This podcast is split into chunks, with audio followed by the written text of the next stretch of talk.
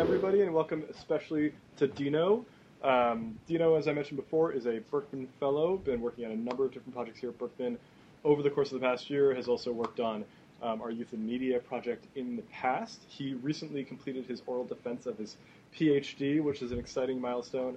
Um, he's been a really amazing media producer for a number of very impressive outlets, um, of which you can see in his bio listed on the website. Um, and he's here today to uh, screen his film for us. Um, are you going to take us through the agenda for it? Yes. Or, so off to Dino. Thanks. So um, I'm going to do a quick intro to the film. Oh, oh, first, thanks for being here. I'm going to do a quick intro to the film. We'll show it. Uh, then I'll do a quick wrap up, and then ideally you'll have some questions, and ideally I'll have answers. That would be great. Uh, so again, my name's Dino. I'm a uh, I, am a fellow here, but I used to be a, a Berkturn, so welcome. When I was a Berkturn, I was uh, a poor student. Now I'm just a, a poor, slightly older graduate. So there's hope for all of you. So um, I want to thank uh, Amar for organizing this with Carrie Anderson. I want to thank Dan Jones, who's always helpful with me for video. I want to thank Urs Gasser, of course, the great uh, director, executive director of Berkman. I also want to thank uh, Sandra Cortesi uh, and Nathaniel Levy, who I've worked with a lot in the last couple of years, who've been only kind and highly supportive and encouraging with whatever I've done here. So thank you so much. Um, it was recently Father's Day, so I think for a lot of us, you'd reflect on your, your parents and particularly your father. And I was really lucky as a kid. My father was a hairstylist, as you could probably tell by my hair. and uh, so I spent a lot of time with him. Uh, I get on my little hands and knees, and I'd we had those revolving barber chairs, so I'd, I'd wipe them down and, and shine them up. I'd go in the back of the salon and uh, clean the little uh, coloring uh, bottles he'd use to do people's hair. I'd sweep up. I'd wash people's hair occasionally. It was a, lot of fun. One of the best things I liked about being with my dad is I got to watch someone who really loved what he did, and it was really inspiring to see someone who's so focused and, and really enjoy what, what, he did as, as a role model for all of us. It's, I think it's a great thing to see your parents loving what, what they do. But then also, being a hairstylist, obviously it's about doing hair, but it's also about establishing relationships.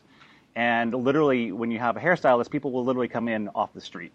And so my dad was really good at befriending people. And a lot of times, these, these people who literally came off the street would become friends for decades.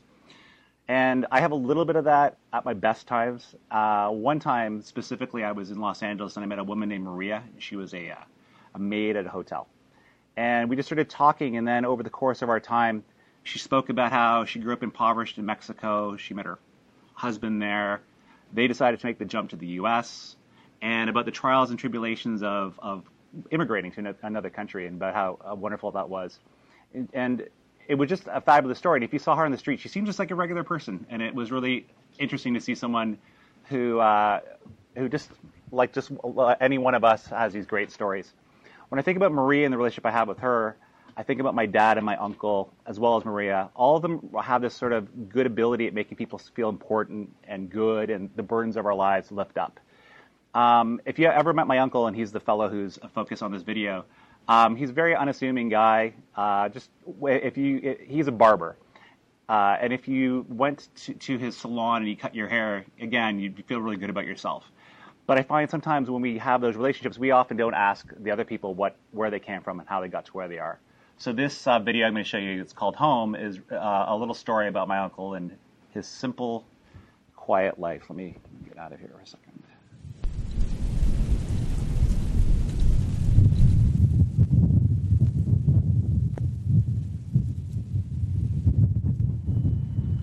Every winter, as the winds grew cold and howled over old Lake Chippewa, I would always visit my uncle Victor, and he would share with me wonderful stories about the old country, his family, his friends. But no matter how much we spoke, he would never say why he left and never returned. So I decided to find out for myself.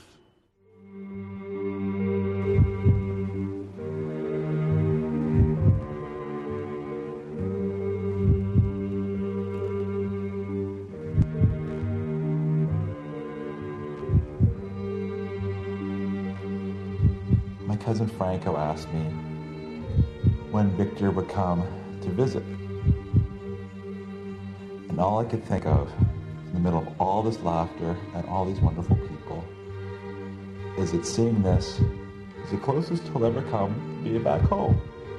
There's nothing I can do.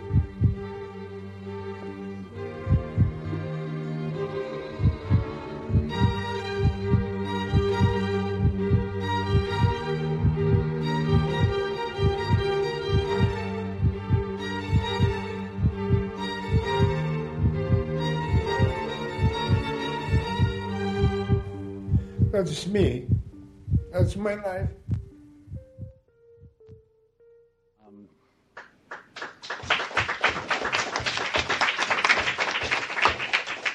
Uh, if you don't mind, I'd like to talk a little bit about the context for it. Um, so, just really briefly to recap. So, I was in Europe, uh, staying with a high school friend of mine, Connor, and I phoned my uncle and I said, uh, "Victor, you have all these great stories from when I was a kid, but we never really talked about, you know, actually going to where where you grew up." And he said, basically, go to Trieste and take a bus or a train or a car and go down uh, down this peninsula, then uh, go east, and you're going to see a, a canal. Go to this town, knock on a door, and say, "My name is Dino. Carlo's my dad. Victor's my uncle. Are we related?" And so I literally took a bus and went and did that. And it wasn't the first house, but literally it was the second house I went to. They, yeah, that woman, uh, Marina, my girlfriend, came out. So uh, yeah, so it was literally the second house. Um, during the trip, I was there in eight for eight days in total. But after about five, I was going to leave. I'd, I'd packed all my things. I was ready to go, and then I thought to myself, I hadn't still quite figured out why my uncle left. And then a little bit after that, like a day or two afterwards, I spoke to Marina again, the the old woman who's my my girlfriend, and after talking to her, I was I was thinking to myself, if I came back in a year or two or, or, or never and if she's old enough, obviously, that people unfortunately pass, if she left, I'd be really sad, and I don't think the place would be complete, and I don't think I'd enjoy being there. And then when I thought about that, I went, oh, okay, now I get it. My uncle, because of his age, you know, a number of people just passed away for natural causes. A number of them just migrated out. And then the people that are still there, they look a little bit different. The city's changed. And then when I came to that realization, I went, I don't have the full story, obviously, because it's, it's my uncle's story, but I, I had an appreciation for why he left. Um, logistically, about the actual shooting, so I was there for eight days, and I shot about nine hours of footage, and I shot another four back here in North America. Um, for those of you who are uh, so for those of you who are good in languages, so I'm originally from Canada. My first language is English. My second language is French, and so I had a dictionary and a verb book. So when I was talking to them or interviewing them, I'd have a sentence I'd think of, and I'd think of the words, and I get some couple of nouns and I couple, get a couple of verbs, and I'd kind of conjugate them in structurally like in French. And I, I think if you notice, some of the times I was asking questions, they're kind of like a French English amalgam. And so over the course of the time, I spoke better and better Italian, although it wasn't great. And so then sometimes when I'd be interviewing them, I'd be interviewing them for a long time. Like sometimes it would just take a long time to, to talk to them about their stories. And so I'd ask them the questions, and then they'd answer. And because my Italian's not my first language, I was like, I think they're saying something that matches this question, but I'm not exactly sure. So then eventually I have, again, nine hours of uh, Italian footage, four hours in English. And so for those of you video edited, you can put like a loop. So I was like, Io mi chiamo Dino. And I would look in a, like, I would look to find out what Io is. I'd find me, nome, Dino, and then I would do the, the uh, subtitling it literally took me like I could have got someone to transcribe it, but it just didn't feel right because this is obviously really highly personal. Uh, it would take me about an hour per minute of subtitling. So literally, just for like that's like 24 minutes. So it would literally take me a day just to, to do subtitles. Uh, it got so bad one time. I had a friend of mine, Lauren. I phoned her on a Thursday and I said, "Hey, Lauren, I'm feeling a bit, I'm feeling a bit squirrely." And she said, "Well, when was the last time you were outside?" And I said, "Oh, that would be Sunday." So I would get up, I would edit all day. I'd go to sleep. I'd get up and rinse and repeat, and it would go on for a long, long time. Um, I so this was overtly something for myself, my family, and then I showed it to mixed groups. Uh, when I brought it to my uncle, I felt kind of like you know, like when a bird goes back to the nest, like the mama or papa bird brings back like a worm. I felt kind of like that. I was bringing something back that was a gift. And so I, I got my uncle a VCR, and we played a tape, and he he didn't really like it so much. And again, I, you know, sometimes you come to these realizations that take you a little while. And I think part of it was was that again the people that he knew, a lot of them were gone. There's a, a picture towards the end. There's like a black and white photo of this gentleman, and then they show him with a microphone. So you know this guy he hadn't seen him for years, and so seeing these things I think is a bit harder, and especially generationally. You know he grew up before television, and I think even if you did, it would still be pretty uh, uh, bizarre. Uh, so I just uh, finished my oral defense for my uh, dissertation, which was great, and I end up. This is kind of the the, the, extra for this. I've been using that with uh, classrooms in uh, New York, and so I have kids. Uh, myself and a teacher will share visual media like this and photography, and then they'll be talking about their immigration experience, and it's been a lovely, lovely experience. I've had a lot of really emotionally honest and uh, touching uh, sharing by a, lot of kids in New York City. And it's been fabulous. And, and part of the reason I did that was I'm an adult. I know a little bit of my family's history, not as much as I'd like. And obviously, because of some of the issues here, they're, they're really hard to try to broach. Uh, um, I find my uncle, I haven't lived in the same city as him for a long time. And so, you know, when you're with relatives for a couple days, you don't want to, oh, let's, let's go really uh, deeply into our family history, you want to just enjoy your time with them. And then this felt like I had to sort of unpeel some layers of some things I think I should have spoken to him about, and eventually I have. So that's basically all I have for this. If you do have any questions, I also uh, have these pens and pencils and uh, these sheets if you want to pass them around if people haven't filled them out. Uh, this is like a rough cut, so it's, it's just been it's just been like loosely edited. So if you have any uh, suggestions about it, please feel free to write them on the form. And if you have any questions for, uh, in terms of a Q&A, please raise your hand and I'll tr- do my best to address whatever questions you have. And, and thanks for watching. I really appreciate it. Yeah, okay, go ahead. One, is he still really determined that he's not going to go back and see these people who you filmed? And two, is your fa- the story of your father why he left more straightforward? The, um, I yeah, I'm. It's. Uh, I'm convinced he won't go back. Okay. Uh, there's something again. It was my my thoughts about Mar- Marina when my. You know how like genetically, I think we're very similar to our our relatives. Um, I think we're very. Uh, there's almost this pristine nature to what he left. That's this really nice integrated whole. It's almost like you have a present that's wrapped up, and I think he finds. I think he's finding that he just would rather leave it at that. And I'm, I'm, i know he won't go back, especially with my father deceased. He won't. And you know how you have like siblings. My father was the much more adventurous, traveling type, and my uncle's more of a stay-at-home guy. Uh, the second question. Oh, your father was it was the story of him leaving more straightforward. You should understand. Yeah, and and so he, when he was working, he did some more manual labor that he didn't like. I think um, when he was there in uh, Italy back in the old days, uh, economically it wasn't doing very well never went back either, right? No. So.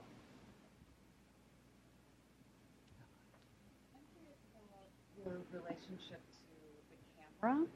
Um, I think some of the, you know, the conversations are just so intimate um, that you're having with your family. So just in those moments, how you kind of negotiated your relationship to the camera, and also how how did you negotiate the camera with your family members? Yeah, um, it was funny. So I, I, did a media program. I think there's something where you, where you're into media and you're, you're, into stories, you can get so into them that, and maybe in, in retrospect, they don't seem as uh, tactful as you'd like. Uh, so if I was there for eight days and I shot about nine hours of footage, so it would be about an hour a day. So most of the time, I did just uh, chat with them.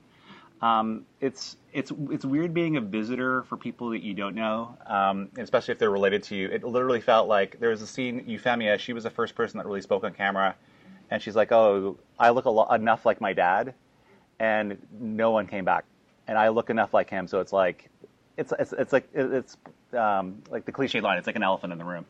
Um, so there was something the whole time where we all liked each other. Uh, we all like very. I think our family just likes to goof around and have fun, and so we're there. I'm newly there. I don't know them, so I'm trying to ingratiate myself, enjoy the company, and then I felt inclined because my uncle to start asking questions, but it took a long time. And so, and similarly, in terms of the integration of the camera, it was more of a, a slow migration.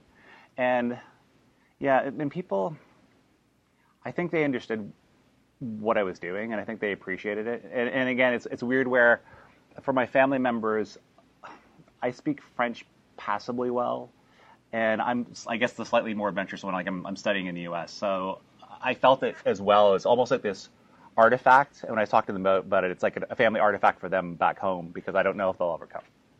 And so I think all those things sort of made it, integrating it made it simpler, although obviously it is a bit problematic. So, thank you. Hi. Well, what kind of relationships did you establish with uh, people of your generation uh, in this family? Oh, we, we, it's, we seem like collegial, like we're, we're pretty friendly with each other.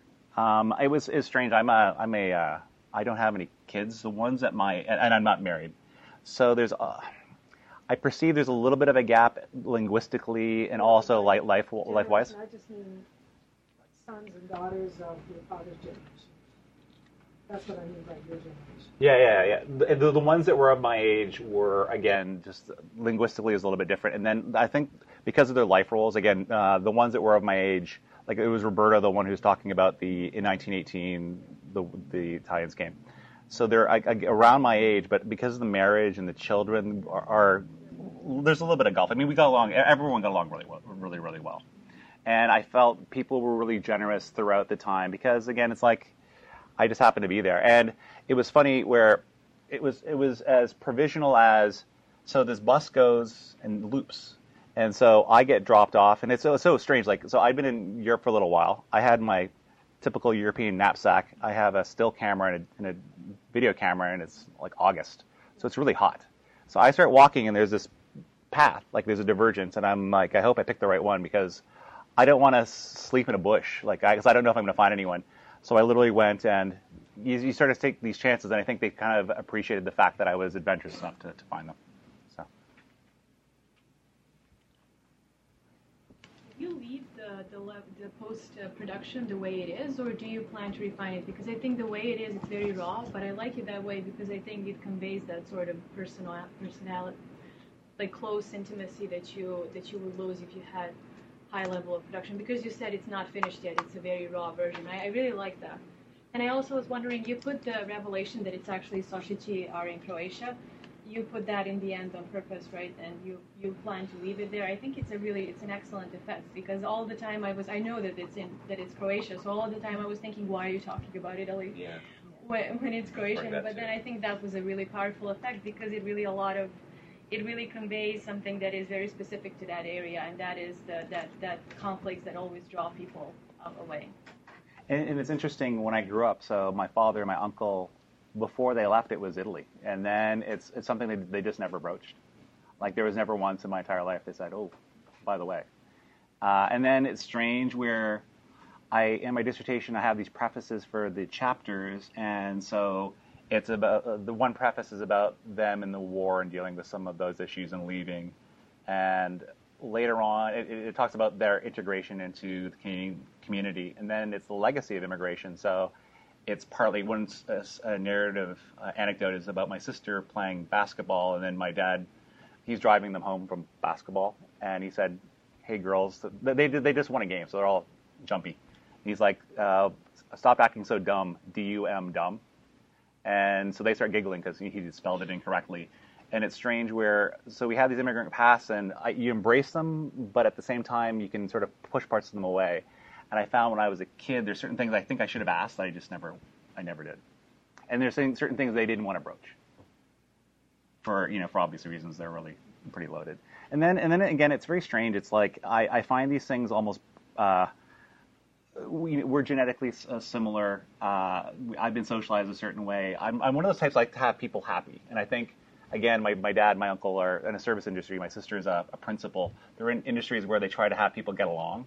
And it's, it's really hard to say, hey, kids, one day, oh, you're 12 years old, let me tell you the tale. And it just never got talked about, which is, again, it's, it's, it's very strange, but given my family comp, uh, context and the way that we socialize with each other and the way that we are, yeah, it's, it's strange.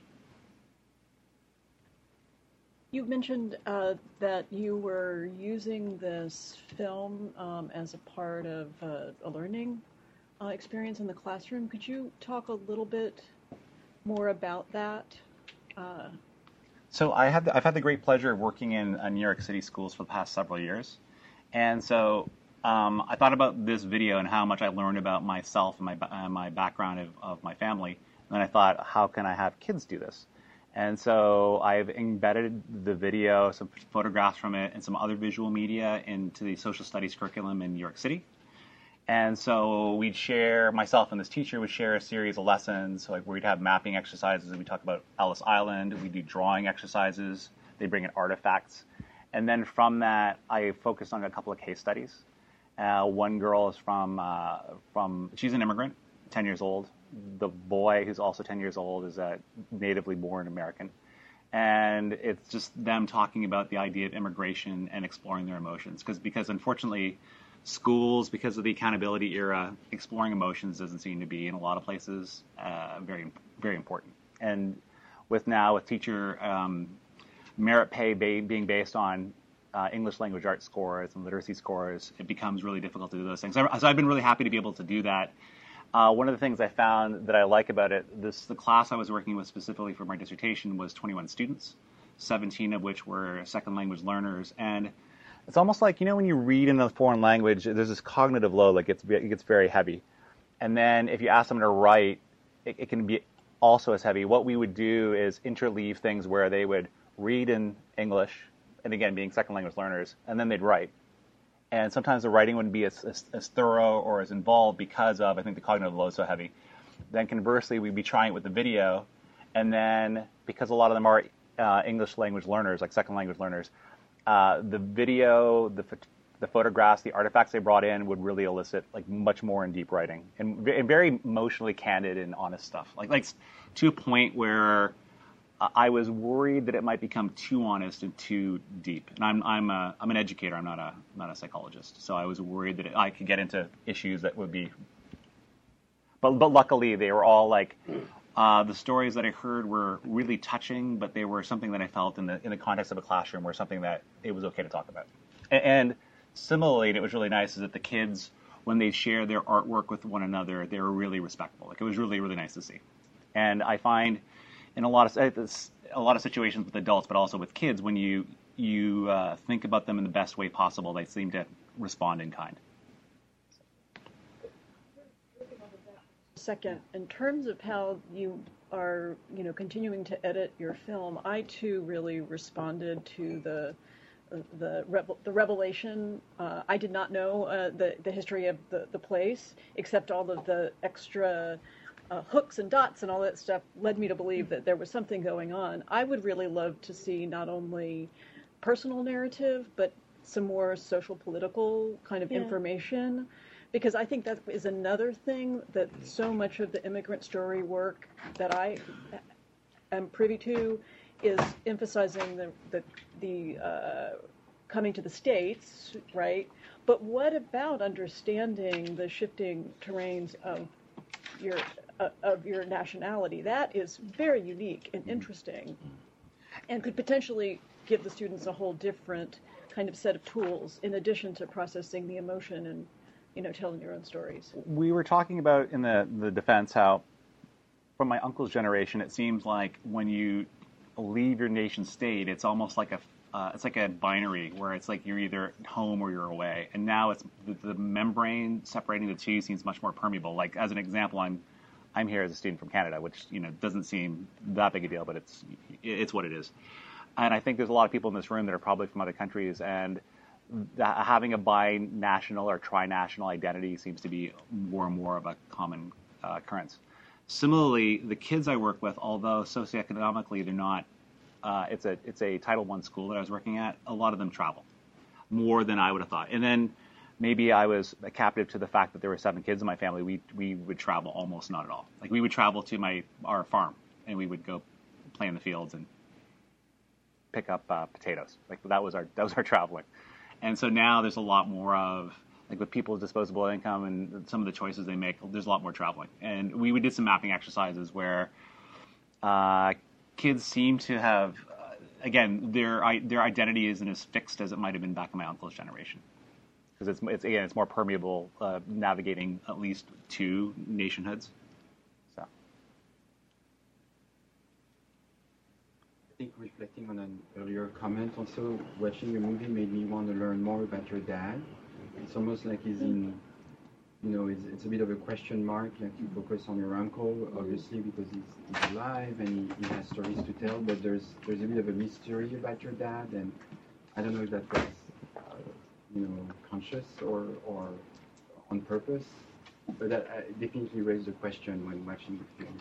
it's it's interesting how these these narratives play out. Like it, it's, I- I've read somewhere in terms of journalism. Once you write, okay, so when you have a story, it could turn into an infinite number of possibilities. But once you have your first sentence, it fixes into a really limited number of things. I found for this, like just again, I'm just explaining the way it went, as opposed to like I'm not I'm not I'm not apologizing by any means. Uh, the story felt best that it was my uncle's journey, but then it was me on his behalf doing the journey. So there's almost like this dual protagonist. And I did a cut before where I was at the end, and I think it found it, was a bit jarring because I'm, I'm really not seeing because the camera is kind of my identity for most of this. Um, yeah, that, that's, that's something interesting where I'd like to explore. That, that's it's a great idea, like uh, exploring my father's background and his transition. Like it's touched on very lightly, like very like, to a point like I could say it was touched upon because it was, but it was like in, very much in passing. Why did he leave? And and and then we you say that he, he wants your uncle, his brother, to come. But I couldn't help asking myself, oh, but why why did your dad leave in the first place? And what was his life in Canada? Or Yeah. things like? And, and, and luckily, when he came over, it, um, the, at the time things were more financially secure, and you know, he, um, they were worried. it's so funny when you hear these things. They used to, they had a, a massive distrust for banks, so they would they would do things like digging holes in the backyard and putting lots of cash in the in the backyard because they were afraid that banks would be nationalized. Like obviously in Canada or the U.S. and a number of countries that hasn't happened, but they were worried because of their history. And they're doing this, you know, a lot a lot longer uh, in their lives than they should have. They should have went, oh, things are pretty stable here, so we can put money in a bank. It's it's, it's fine. you took this trip and did all this for your uncle. Did he specifically ask you to, or did you just decide this was the thing you were going to do for him in a way that was really kind of more about you? Because I would Um, love to see that explored. At least my impression from the film, as it stands, is that he didn't necessarily exactly say, "Hey, I would really like it if you did this thing for me," but more just sort of acquiesced and gave you enough information to find the town. And I would love to see that tension explored more. Yeah, and it, it's it's interesting. There is, uh, I think, in the uh, in the write up for this, it is it is this um, tension between an older generations uh, wanting to move on and we wanting to find out. And there's something about uh, leaving a place like like these days. Again, the people that are in this room that are from another country, I, I'm assuming have come here by choice. At those at those times, and some of the reasons touched upon about this video, it's it's not necessarily forced, but it is in some ex- extent. They were classified. My father was classified as a refugee when he came over, so you could say he was forced. Um, I yeah, I would I would totally uh, acknowledge what you're saying. Like he didn't because he, he didn't he didn't say hey hey do you have a camera there go, go in shoot a video for me, and it was one of those things that as I've gotten older and you have these questions about identity that you explore when you go to college. Up until that point, I just there's this love. I don't want to say hate. This love, this attraction, repulsion to your past, and it took me until I was in college to, to want to explore that. And then part of it was I happen to be I have some facility making stories, and this is an interesting story to talk about. And then how do I get my uncle to talk about these things? It's di- like it's difficult, and, and in a lot of ways, I wanted to talk to him and them. There's a reason why I was there for eight days. Like I wasn't there for two, and part of it was it's a slow integration into, and then it was, oh, Dino, you're the son of Carlo, who you've not seen for a long time. I'm feeling very emotional. So everyone's like, there's something going on. Everyone knows we should talk about it sometime, but no one wants to, and that tension's a bit uh, I have that tension with my uncle, but not quite as acutely because I'm not, he, you know, he sees me every year.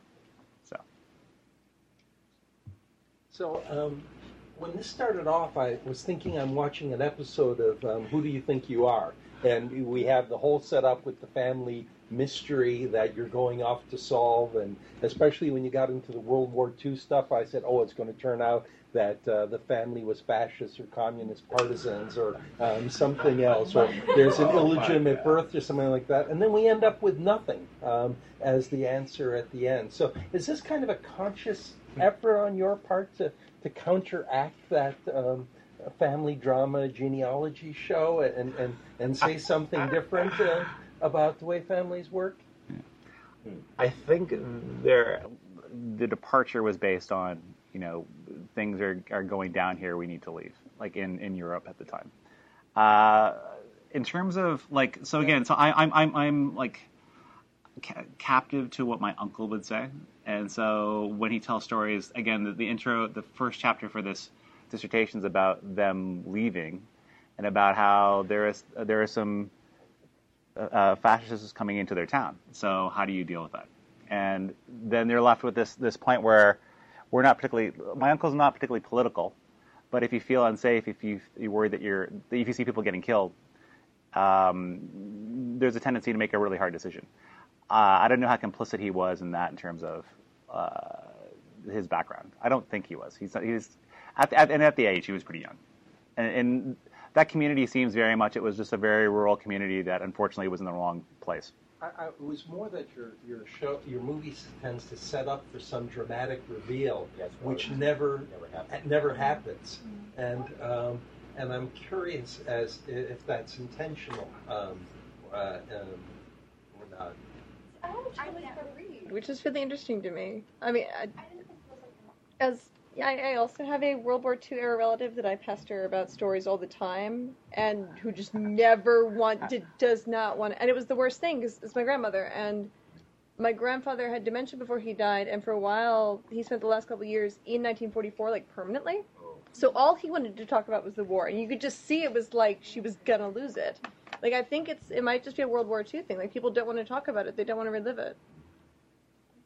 I saw it, uh, I, I really saw it a little differently from that. I mean, I saw it that originally I think he posited the issue in order to understand why my uncle doesn't want to go back, and I suppose it could have been your father too if he were still alive.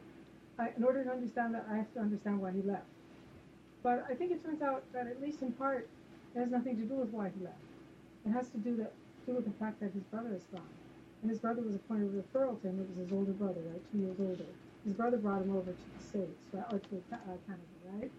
And it's just too painful for him to confront or to want to do anything because this older brother won't be there. That's the way I took it. Maybe it has to do with my own family dynamics. I don't know, but curious to know how much that rings true to you or whether I'm forcing the evidence. With with, with uh, for one of the questions from earlier on, with my with my father being passed away, that was like if there was if there was a chance for my uncle to go back, it it stopped when my father passed away, and yeah, I think like my uncle's more like. You know, sometimes people live more interior lives, and again, and I, maybe I'm stretching the analogy, but it's like he has in this box of his memories that's been um, sort of adorned with his relatively poetic ways of describing it. He has some good memories and bad, and I think he doesn't want to change those things because of the emotional difficulties he's had in the past. And then without my father to nudge him along, like if like if my father had lived longer, I think he might have gone back. You know, like, eh, eh, there's a dynamic there that my dad's more of the let's go, and then I don't know if my uncle would feel he had a choice not to go. But with my father gone, there's no way he would go. So, yeah, go ahead, please. The people who stayed, who you visited, you know, they're they're a remnant Italian community in what's now Croatia. Do they basically live their lives as if Croatia wasn't there and they're still and it's still Italy? I mean, it- it- does it matter a whole lot to them that, that where they live is not part of Italy? No, I think they they've just uh, embraced their their present. So it's it's easier for them. We had to speak in Italian the whole time because because of the my background in in French, and so um, they would speak Italian to each other a fair bit when I was there. I mean, is- do they live their lives in Italian? For the for the, when I was there, they were Right, but and they would and they would like you know how there's certain parts like that area um, was relatively touristy, and so they'd have a lot of people from Germany being tourists, and so and then there's this thing where um, they would speak multiple languages. So I think there's this thing where they kind of go back and forth. Oh, and just hold on, um, just for people's time checks, it, it is 1:30. I, I'm I'm more than willing to stay, but I know sometimes people have to go and do things, so please feel free. I will I won't be offended anyways. Istria, everyone speaks Italian, and, and the Croats speak Italian, and then it, it, those of Italian origin also kind of speak Croatian, so it's all. But Italian is widely spoken, and they watch all their television in Italian. All my friends from there, basically, Italian is their second language. So it's as if they were not. It's, It's as if they were still in it's Italy. So it's it's so it's so blurry. They they really don't. There's no. It's kind of malleable. It's as if. Is that true all the way down the Dalmatian coast? Um, I don't know, but in Rovinj, where Sochici is close, it certainly is. Yeah. Yeah, and it's interesting how those things would play out. Like again, there, there'd be a sort of a higher. I would assume there'd be a higher preponderance of people speaking Croatian the further you go down the, the Dalmatian coast, and then What the instructions you had in, in um, to, to how to get in touch with your family? Because it seems like that's the kind of instruction one would give in 1930 or something. I mean, are they not in touch at all? Yeah. Call them and tell them? you, you yeah, you would think I would get a phone number, but I literally had just directions to go to this, go down this peninsula, and there's a there's a canal there. Go go east, go east, young man, and you'll find maybe you'll find someone. So how did they get the picture actually? How did they receive the picture? I, I, I My imagine father would have mailed them back in they have an address somehow. Yeah. He had one. yeah. Which he didn't give you. Yeah, if you if you if you look at a ma- if you look at a map, it's like one of those like I've looked in maps subsequently. It's one of those towns that's so small. It's like you, you- it's not on a regular map. Like it's that small. Like it's a town. I think that the total population is, I think it's 500. The last time I heard. So it's like something where if you have, like, well, there's a, a, a scene showing some maps and you can't see it there. So it's that small. The conclusion of the film, um, you know, what, what your uncle says basically in the final sentence as why did he didn't go back, seems like what he's saying is the, the reason I won't go back is that I don't think I have the resilience to readjust to coming back again. So it seems like maybe that would be an entirely different story, but it's the story of adjusting to the new place is what he doesn't. Coming back again is what he can't do. It's not necessarily going back; it's Mm. coming back again. Yeah, I th- yeah. The leave taking is very difficult. Like for myself, it was hard, as you see in the, in the documentary, and obviously for him back in the day, where it was hard for me knowing that although some of the older people I might not see in a subsequent trip, I'll see most of them.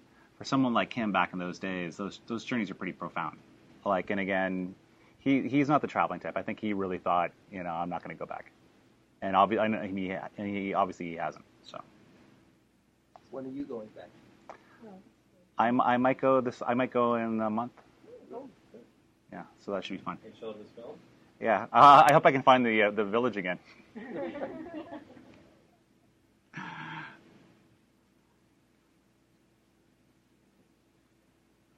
Any more questions? Line for free. I have a I have a like a oh, we can talk.